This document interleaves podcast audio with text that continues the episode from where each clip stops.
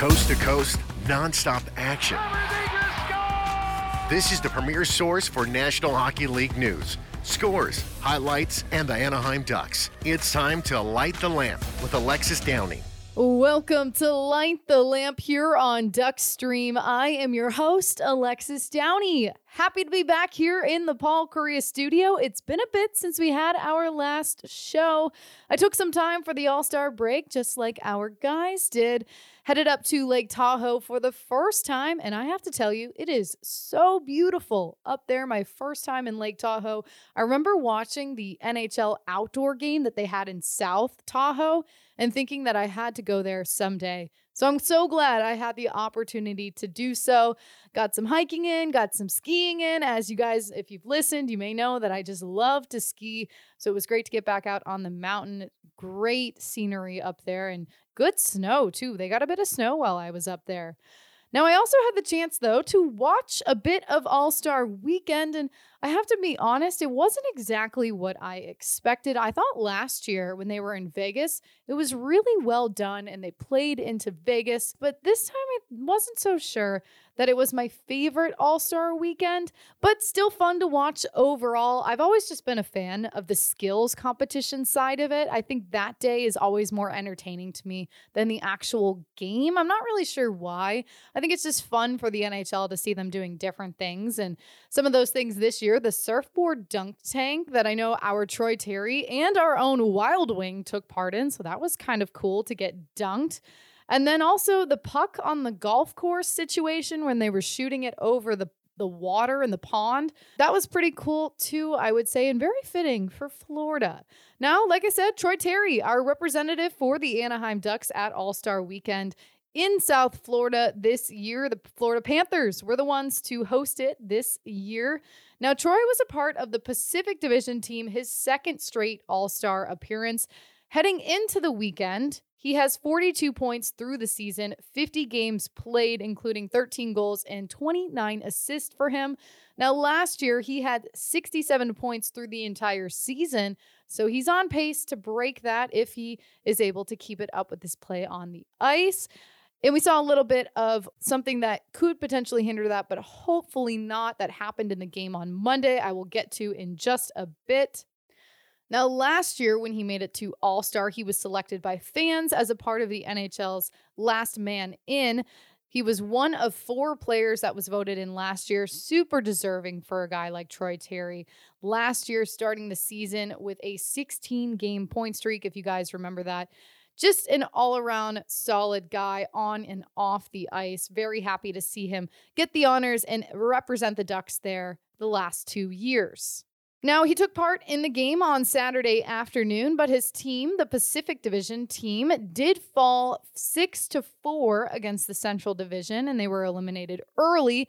The Atlantic Division was the one to go on to eventually win, winning 7 to 5.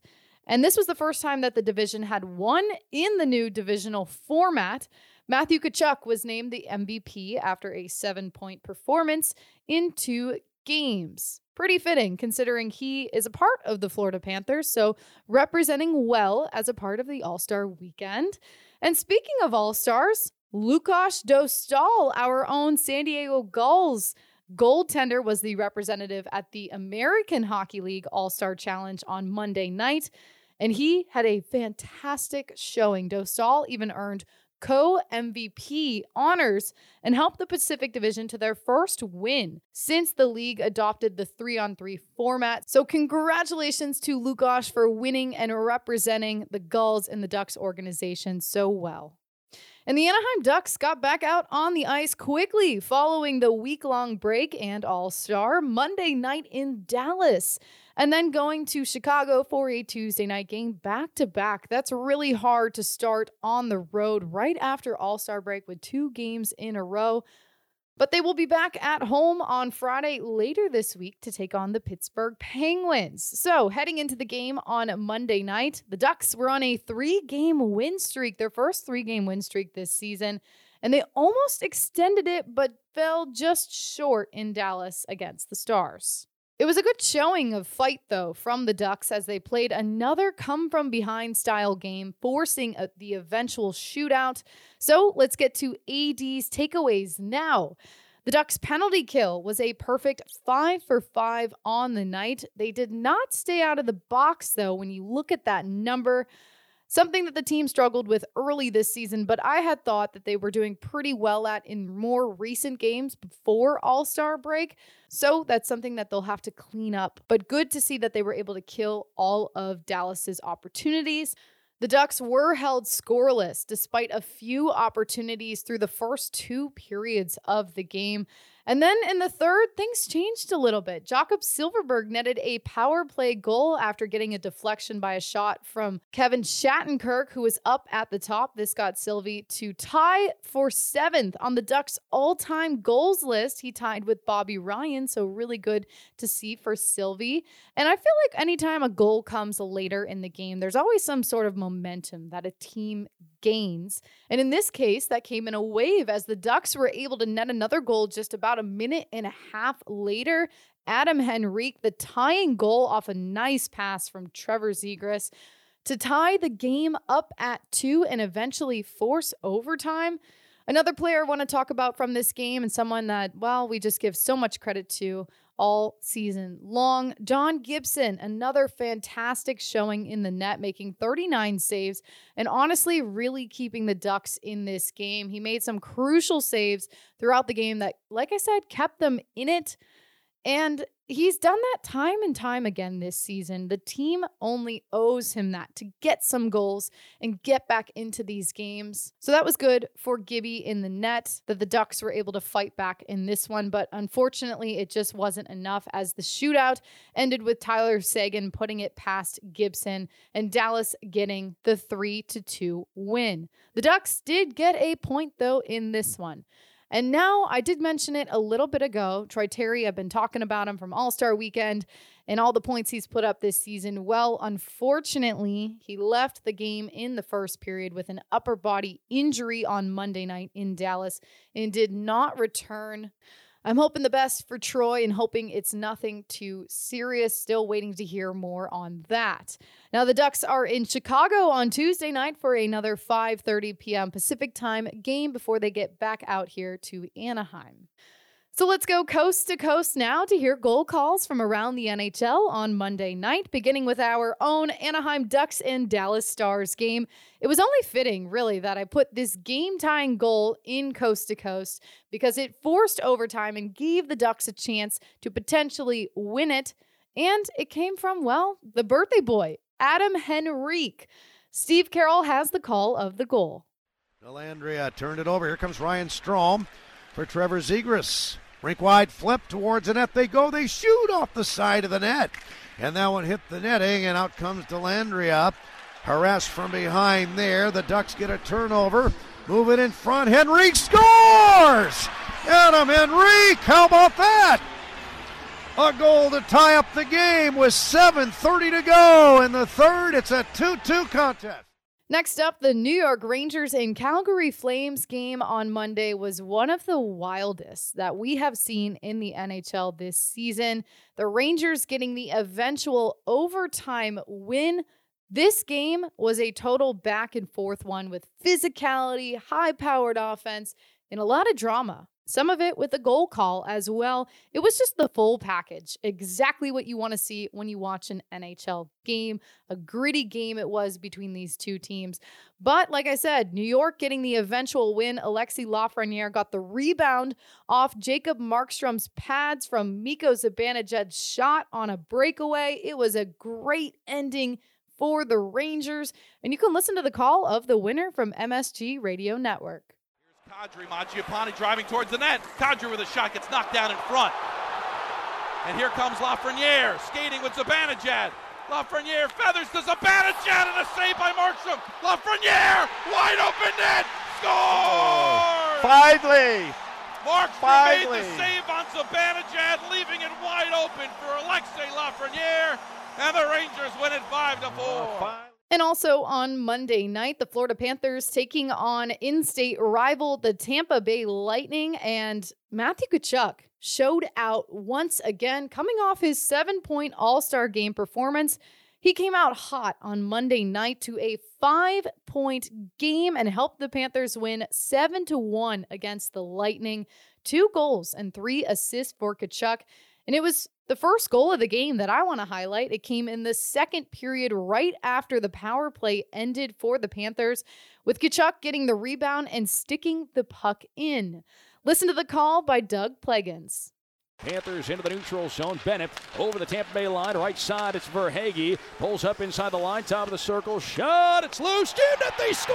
Tkachuk on the rebound. Got a piece of it. And the Panthers are back up by a pair. It's 3 1. And for today's guest, I am happy to share our interview with Caley Chelios. Caley had a great influence of hockey growing up in a hockey family, and her work as an analyst has led her from Tampa to now Chicago. Hear from her in this next segment. Joining Light the Lamp now is Chicago Blackhawks analyst Caley Chelios. Caley, great to have you on Duck Stream. How are you doing today? Hi, it's great to be with you. I'm doing really well coming off the All Star break. So it was a great chance to kind of reset and get the mind away from hockey a little bit, although we were in Fort Lauderdale, my family. So I, I still got to hang around all the fun stuff and and uh, be at the beach for a little bit. But it's great to be back and dive right back into the thick of it. The Hawks, the Ducks, kind of in the same battle for Bedard situation right now. now, when you were down in Florida, I mean, did you get to attend any of the All Star events to take the kids there, or were just kind of hanging out at the beach?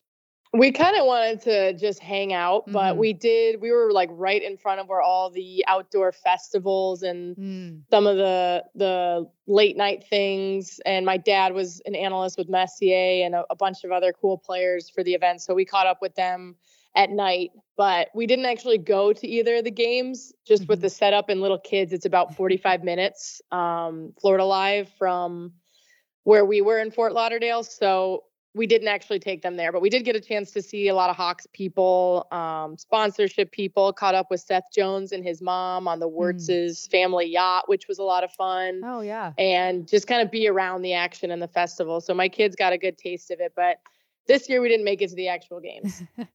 They're getting a little bit older now. I mean, are they aware of what hockey is and all of that? Yeah, I don't want to sound like I'm forcing it, but yeah, we play like all the time in the house. We have two nets set up in the foyer or the right when you walk in in the entrance way. Um, so we play all the time. My son is like super into it. As soon as we got home, the first thing my daughter did was ask for fruit and then my son grabbed a hockey stick and gave it to me because it's just like what we do when we wake up and like want to pump each other up for the morning. Aww. future so hockey player. Future hockey player i hope so. Maybe one of them i'd love to coach my daughter one day or my son if i have the opportunity to when they're little. So they're so super cute and they love being around the rink and they're just like super aware of what hockey is just because they know i go to the rink for work now, with your dad, I mean, I'm sure he has a little bit of an influence on them as well, too. Definitely. I mean, I think too, like bringing him to work and bringing him to the ice rink, it's just so fun and energetic. And um, I mean, if you bring kids to any sporting events, mm-hmm. right, they have fun, but definitely like him bringing them on the ice and taking him around. My daughter loved it. Um, she's getting the hang of it in skates and wears a mm. helmet. She hasn't done full equipment yet, but that's kind of our next step. I kind of remember when I first put on my brother's hand me downs for the first time when I was really young. I was grossed out and upset and nothing fit, and I was it kind of like ruined my first day. But after that, it was it was all up. It was all downhill. So it was it was fun, and they're both kind of getting the hang of it. And he's obviously been so fun bringing him to all the hockey events that we can. Well, it's really special that you get to share that with your kids as well too. And I know that it's certainly interesting to balance that life of work and being a mom and especially for you traveling on the road too. How has that been this season? Uh, it's still, you know, it's it's amazing. Um, I'm gonna say I'm grateful, and I don't ever want to use my my kids as an excuse for why maybe I'm I'm disappointed or I'm frustrated that I'm not, you know, 100% in in where I am at at work or something but it's it's definitely like you said it's a balance and nothing is going to go 100% at the same time whether it's being a wife or partner, um, being the best mom and being the best at your job. It's just, it's physically too exhausting to be able to excel at all three at the same time all the time. So I just feel like having kids has put in great perspective that it's okay to miss a couple of the late night games or maybe miss a few articles that I wasn't able to read because I could tuck my daughter in for bed and read her mm. some books for an hour and a half instead. So it kind of makes you realize, you know, what's important and to be able to get the best of both worlds with the opportunity to work and do what I love and still have time to have those special moments. I I I know you miss a lot, especially being on the road, and I have missed certain things, but there's there's other things that I value um, you know, just as much as maybe missing the first time they crawl or, mm-hmm. you know, mm-hmm. go on the potty for the first time. There's just there's other little moments too that that you catch when you are there and you make the most of. So it is amazing. It's so rewarding. I think it's so important. Um, you know, and I look at people like yourself as well, and just different women in hockey specifically and in sports, changing the game and you know trying to do things a little bit not traditional for women. You know, in leading roles in the booth and in the radio booth and i think it's important for for my daughter and it kind of gives me solace that if i miss certain things you know i'm not doing it mm-hmm. just for myself i'm doing it for for her and my family and you know you work so hard to get to a certain point and it just worked out great where i could i could do both i always thought if i was going to have kids i'd have to take a pause on work mm-hmm. and it just you can't plan anything i've learned well, you're certainly a great example of being able to balance it all. And I think that one of the cool things about your career is how much it's grown over the last, you know, couple years or so. And um, with your role now with the Blackhawks, how do you feel like you've continued to, you know, get better as an analyst and continue to grow up that ladder? Yeah, I think, you know, being in Tampa Bay where I started in radio with my play by play partner Dave Mishkin, he really, um, you know, changed my life, my career, really, and just giving me the support and the confidence that I didn't have to be in an analyst role. And he also gave me a lot of the tools to be able to, you know, hone in on that craft because it's such an art form to be able to not just see the, the game and see what you're seeing and you know try to talk about it to be able to do it eloquently on a broadcast and you know make a statement in six or seven seconds that might normally take me a minute to describe is challenging and mm-hmm. so that's what i love about being an analyst and i think it, it just keeps you on your toes and, and calling games live it, it just it's a lot of fun and it's it's constantly evolving it's you just can't be complacent so being with the blackhawks i get to do a little bit of radio doing color commentary with john Wiedeman who's excellent um, you know he's done 30 years of of play by play um, across different professional levels in hockey. So again, another great mentor for me. And then being able to be in studio and do TV adds a whole nother dynamic. uh, very different, but both fun. And I just love being able to do a little bit of everything. It it keeps me sharp on all levels and it's great being in an original six market too for the first time you know fans are very um, you know on top of everything mm-hmm. and especially blackhawks fans they have such a high expectations for the team and the organization um, just with how rich the history is the dynasty era of three cups so you know you, you always have to be on top of your game and sometimes you get called out when you're not but that's okay you just gotta keep going and and do your homework. So it's it's certainly humbling having kids and having to work maybe twice as hard to be able to stay on top of of things and news and and talk to people. But uh, I love I love working in this market and for this organization. It's it's been a game changer. You've had the opportunity recently to work with your dad on the TV side a little bit, I saw. So, what's it like working with him? I know you've told me in the past that usually you watch film together. Do you still get to do that? all the time yeah i send clips like everyone like any coaches and and previous people who i've met i love sending clips to them and getting their feedback and just getting different perspectives all the time because it's sometimes it's different in one locker room with one coach they see things a little bit different depending on the system and their vocabulary so mm-hmm. i i mean he so it's it's not rocket science it's great sometimes to just you know talk to him right away on a play you, you can dissect it right there and then and you know, it's okay for I just I'm humble too. Like I'm I'm not in there trying to outsmart him. you know, I'm I'm willing to admit fault when I see something different and I'm wrong. Um, but it's great. I mean, I watch a lot of film with him. I get great perspective from, you know, our friends and family friends in the hockey world as well. Anytime I call, everyone's always been so generous to help me out. And, and um, you know, we worked together and it was a lot of fun. I don't know, I didn't never thought he was going to be in TV full time the way he is. Mm. And it's been a lot of fun. It's kind of a dream to get to work together and spend this much time.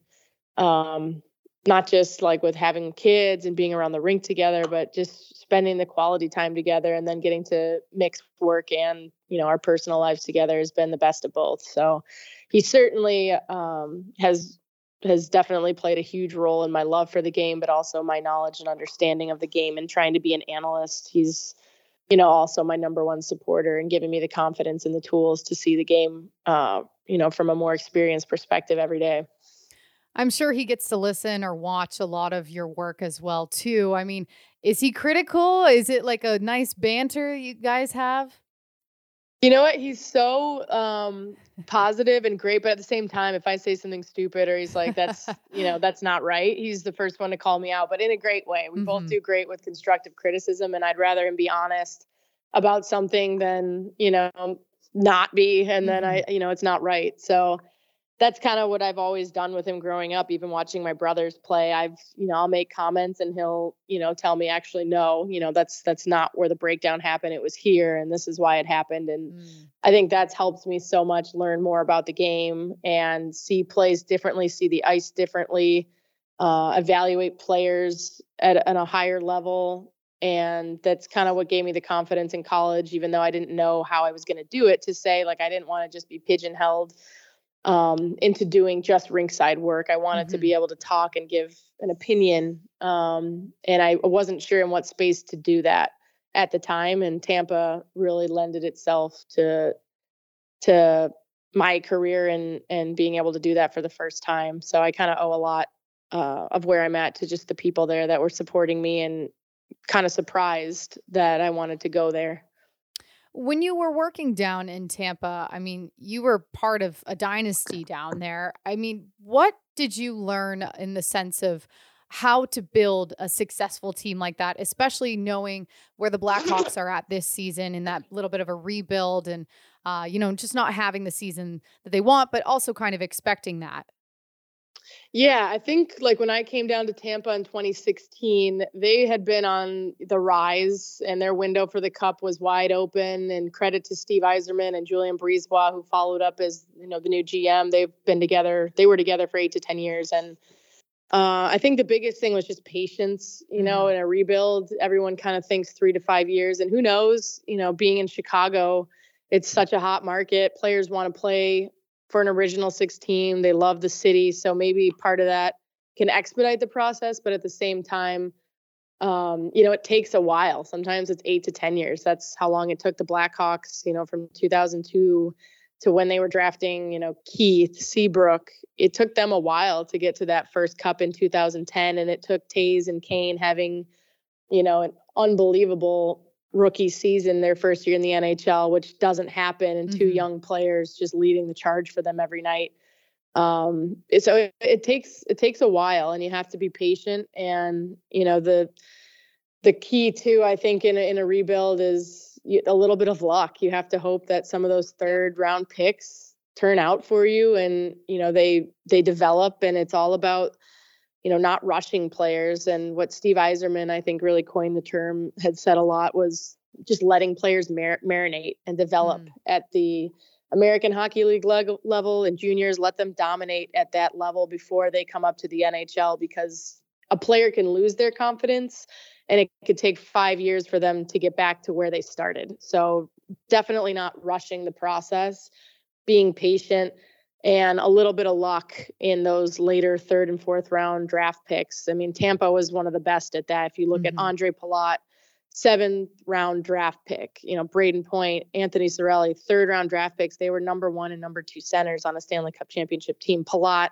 top six forward, but a top line, perf- you know, performer in the playoffs um, during those Stanley Cup championships. So it, it definitely takes uh, time and Steve Yzerman was incredible in what he did down there. It's too bad he wasn't able to be a part of the Stanley Cups, but he certainly had his fingerprints all over it. He's got his fingerprints on the Red Wings right now mm-hmm. and their, you know, their ability to find that identity. So the Hawks will have a, a little ways to go, but I do think being an original six team in this market, um, the history and this organization will definitely um, you know interest players mm-hmm. who want to win and want to win in this city well, the last meeting between the Blackhawks and Ducks this season was back in November, and it was here in Anaheim. But since then, in what ways has the the team progressed this season since that last meeting?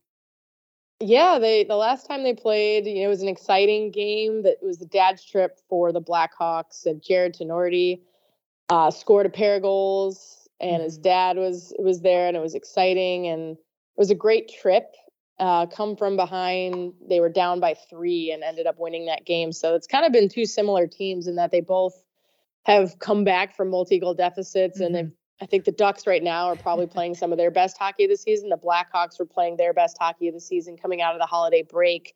They won six of seven. Uh, they beat Calgary. They beat Colorado. They managed games with the lead well against those teams. And I think they're playing some of their best hockey as well. We'll see now. This is the first game out of All Star break, mm-hmm. but they were without Jonathan Toews and Kane for stretches during their win streak, which I think says something about the coaching staff and the team's ability to buy in and play to their identity.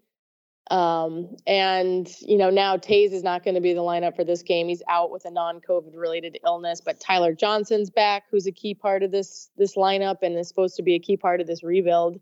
He's dealt with injuries on and off, um, but I think you know all in all, they were playing some of their best hockey before going into the All Star break as well. So it's going to be an exciting matchup between these two teams who have both been at the bottom of the pack in terms of the ability to score goals, but uh, before the All Star break, the Hawks had scored almost double the amount of goals in half the month of January than what they had all December. So they were finding a way, and we'll see if they can kind of pick up where they left off against the Ducks.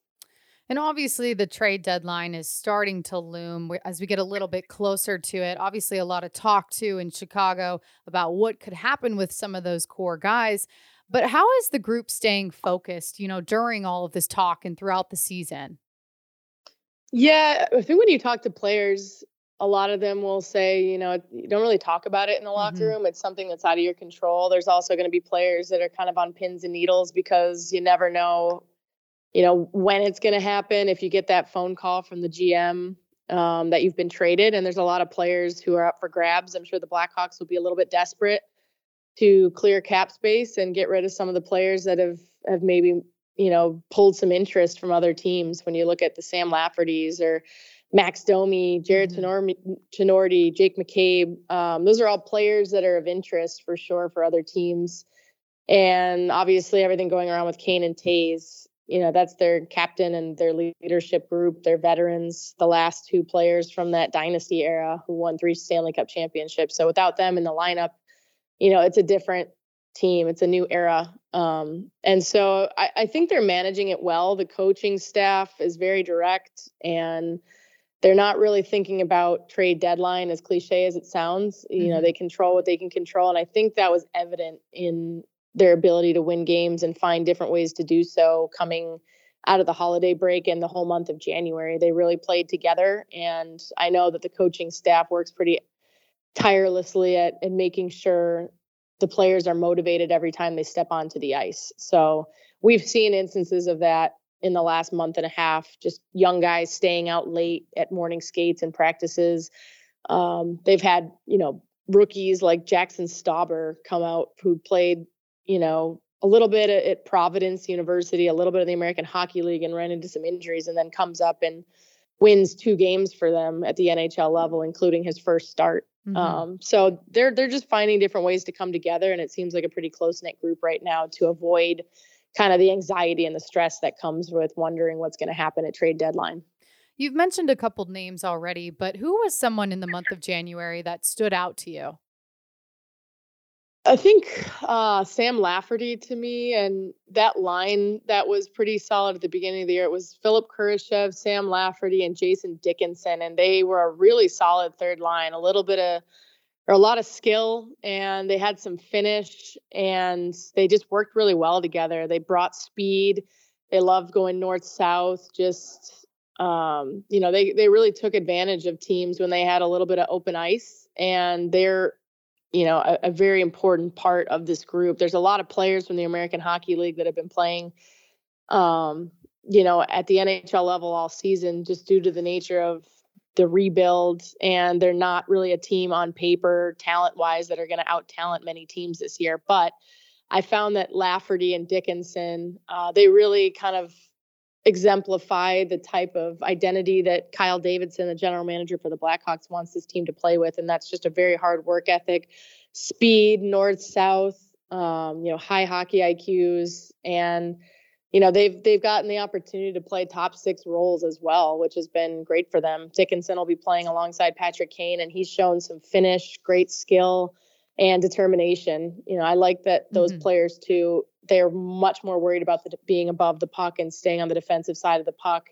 um, as a means to success than they are at you know putting up points. So if you can do both, which they were all the month of January, especially shorthanded, you know that's great to see them be rewarded, and they were. So they're a big part of why this team was able to score goals. And you throw Athanasiou on there, who brings you know he's mm. one of the fastest players in the league. Those three together had a, a couple great games and a win against St. Louis. Um, and against you know, Calgary, those three individuals too really stood out and played a 200 foot game. Caley Chelios, great to have you join us on Light the Lamp. I do miss Chicago, but I don't necessarily miss the weather that I'm sure you're getting around this time of the year right now. yeah, you're living large in California. It's the best, the best weather ever, even above Florida, I think. So enjoy it, Alexis. We uh we don't feel bad for you down here in the negative 10 that I guess everyone experienced the last week and a half while we were in Florida. well, enjoy the game tonight. Always great to catch up with Caley. I am continually impressed every time I talk to her because of her knowledge of the sport and how cool it is that she gets to share her passion with her dad. It's time for my final quack for this episode, where I share my last thoughts before the end of the show. The Anaheim Ducks facing off against the Chicago Blackhawks tonight in Chicago at the United Center, this being Tuesday night my former stomping grounds as I lived in Chicago for almost three years before I moved out here to Anaheim. I know the United Center pretty well, and I have to give a hats off to the Blackhawks because their press meal is fantastic. It always has been, even before the pandemic. One of my favorite press meals in the NHL. So, anyways, two teams who have had somewhat of a similar season in their respective divisions facing off tonight. Don't miss it. 5:30 right here on Duck Stream with the call by Steve Carroll and Dan Wood. Thank you for listening to Light the Lamp. I am Alexis Downie. As always, come back again for more hockey talk right here on Duckstream. This is an Anaheim Ducks original production on Duckstream.